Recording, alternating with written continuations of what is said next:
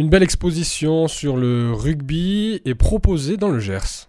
Du coq à l'âme, histoire du rugby gersois au XXe siècle, c'est l'exposition proposée aux archives départementales à Hoche, une bonne idée de sortie culturelle pour les vacances scolaires et au-delà, puisque cette exposition va durer jusqu'au mois de janvier.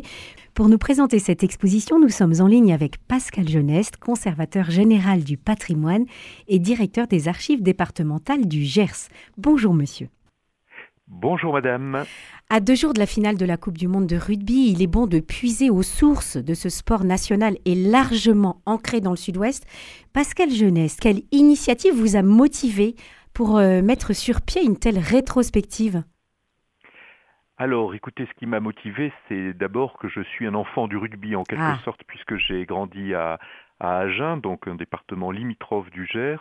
Je suis donc un enfant du, stade Armandie et j'ai grandi dans les, dans les belles années à Genèse, c'est-à-dire dans les années 80 où Agen était en, en finale tous les deux ans.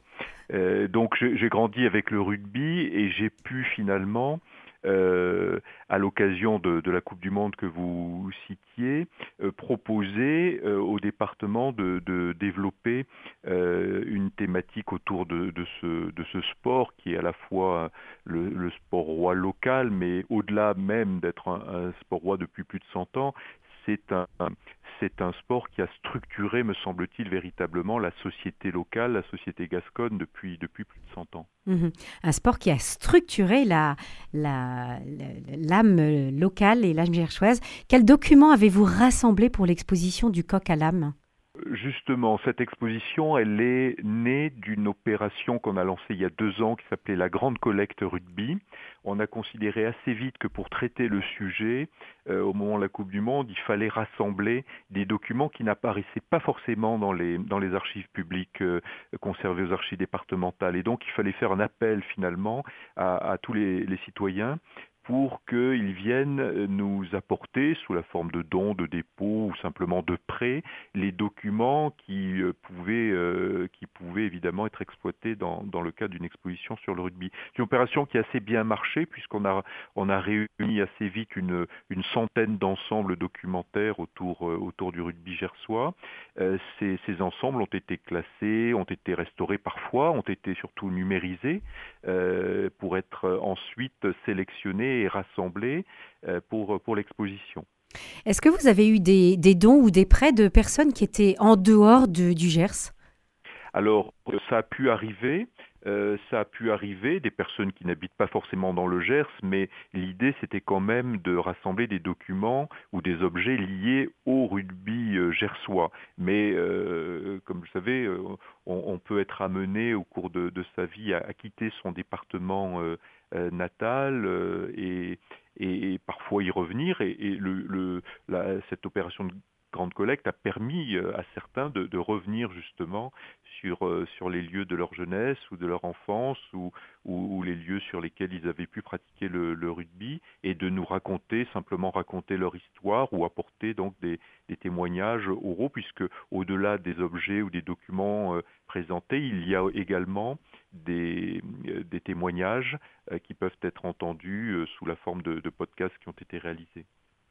Quel, quel type de, de documents ou d'objets sont présentés dans cette exposition, Pascal Geneste Alors, ces, ces, ensembles documentaires sont composés de, de, de beaucoup de, de, documents divers. Euh, il, y a, il, y a, des photographies, naturellement, il y a des affiches, euh, il y a des, des, objets, je le disais, euh, des ballons évidemment, des mhm. maillots de rugby, des, des fagnons qu'on a pu retrouver dans le fond d'un éminent rugbyman gersois qui a eu une carrière ensuite fédérale, qui s'appelle Marcel Laurent, qui est un personnage un peu oublié aujourd'hui, mais qui a été un très bon joueur de rugby dans les années 30.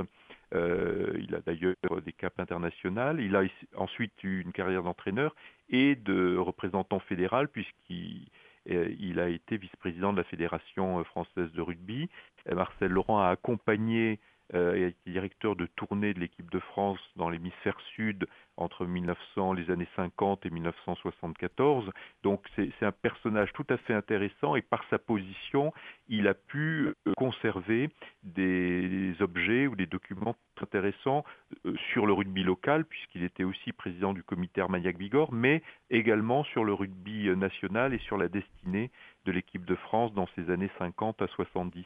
Mm. Euh, donc avant Jacques Fourou, qui est aussi la, personne, la, personnalité la plus emblématique du rugby gersois au XXe siècle, il y a eu Marcel Laurent, euh, et donc on a, souhaité présenter euh, des documents le concernant, présenter aussi des documents concernant Jacques Fourou ou les internationaux de cette époque-là, parce qu'on parle aujourd'hui beaucoup des, Dupont, Aldrit, Bourgarit ou eh mais dans les années 70, vous aviez déjà euh, des joueurs comme euh, Trio, comme Sester, comme Biémouré, comme Ledroff, qui jouaient tous les quatre dans, en équipe de France. Donc euh, c'est les quatre mousquetaires dont on parle mmh. aujourd'hui ont été précédés par quatre mousquetaires dans les années 60-70.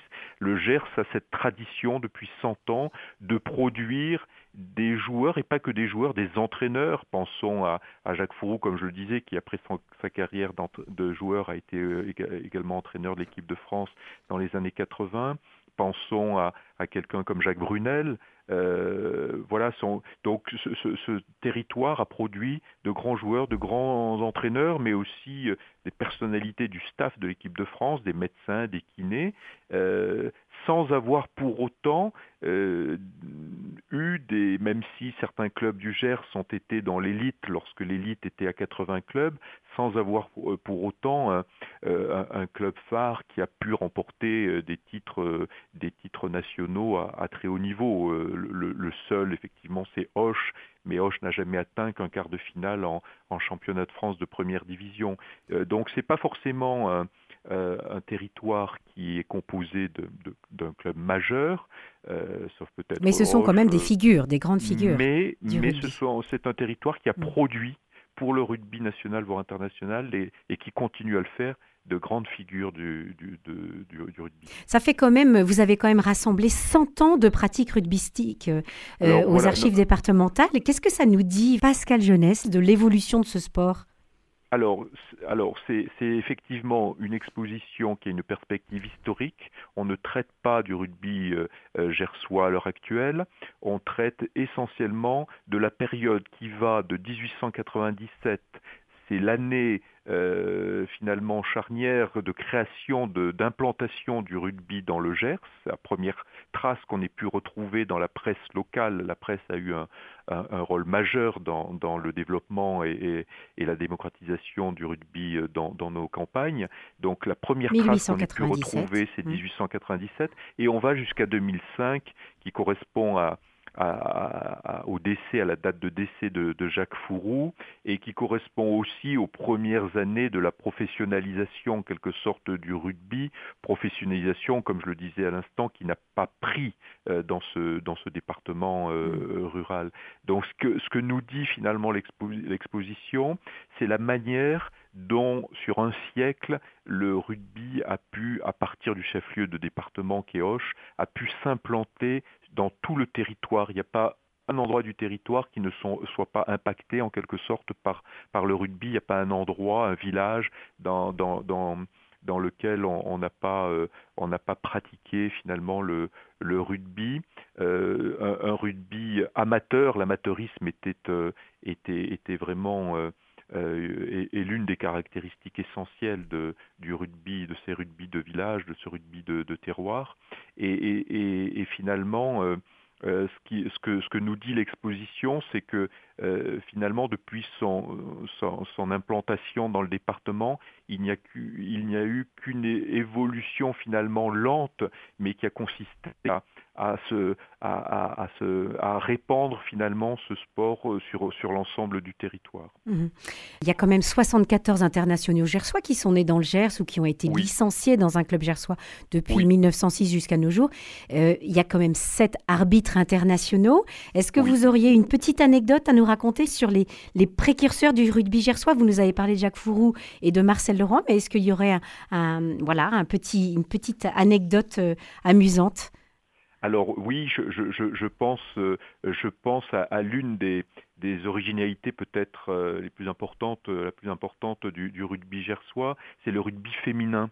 et on sait peu en fait que les pionnières du rugby féminin sont gersoises. La première internationale, Odette Desprats, a euh, pratiqué le rugby dès la fin des années 60, euh, début des années 70, avec à Hoche une équipe féminine qui a d'ailleurs été soutenue par, Jacques Fourou en, son temps, mais qui n'a pas survécu euh, très, très longtemps. Et donc Odette Desprats, avec, avec ses, ses, ses, collègues de club, je pense à André Forestier ou à Josiane Zambenetti, qui étaient toutes les deux également internationales, sont allées jouer à Bourg-en-Bresse et à la teste de bûche, tout en travaillant dans le Gers. Donc elle faisait la route euh, plus de 2000 km dans le week-end pour aller jouer au rugby et pour revenir enseigner, puisqu'elles étaient profs de sport, pour revenir enseigner ensuite dans le Gers et remporter dans ces clubs de Bourg ou de, ou de la teste de bûche, remporter plusieurs titres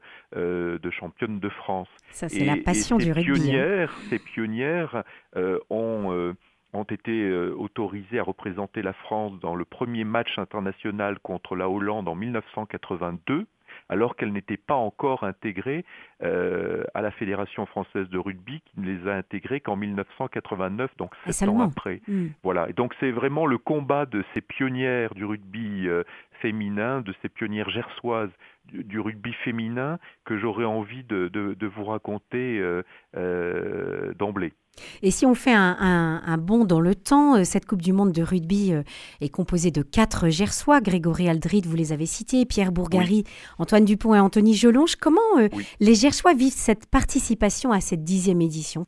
Alors, je, je, mettrai Antoine Dupont un peu de côté puisqu'il est, il est plutôt haut, pyrénéen et, effectivement, euh, ce, que revendique le Gers, c'est plutôt ses années de formation eh au club d'Oche, effectivement. C'est pour ça qu'on euh, qu'on l'intègre volontiers aux trois autres qui, eux, euh, ont, sont, ont, grandi dans le totalement dans le, dans le Gers.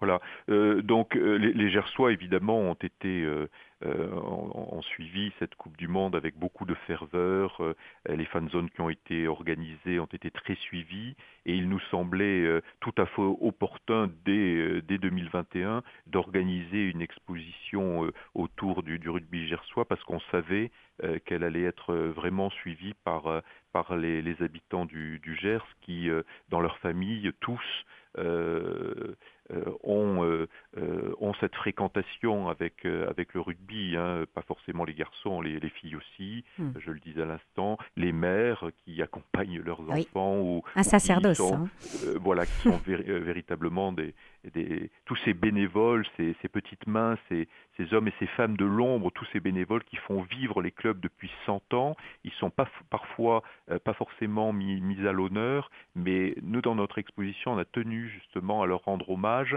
et, d'ailleurs dans l'ouvrage euh, du coq à l'âme que, l'on publie, euh, publie en même temps que qu'on présente l'exposition, on a tenu sur la page de couverture à, ne pas mettre en avant un joueur emblématique plus qu'un autre. On a tenu justement à mettre en avant des, joueurs anonymes euh, qui sont les joueurs de, de, nos villages et de nos campagnes, qui sont, et ils le savent, tous accompagnés par par leurs familles, les bénévoles, les dirigeants, les, les entraîneurs de, clubs qui jouent l'essentiel pour faire émerger ces, ces, ces, nationaux qui, qui, comme je le disais tout à l'heure, vont jouer ensuite dans, dans des grands clubs en dehors du département. Merci Pascal Geneste, conservateur général du patrimoine et directeur des archives départementales du Gers. Un bel hommage au, rugby gersois dans cette exposition du coq à l'âme, histoire du rugby gersois au XXe siècle, une exposition proposée jusqu'au 26 janvier 2024 aux archives départementales d'Oche. Merci et bonne journée à vous. Merci beaucoup.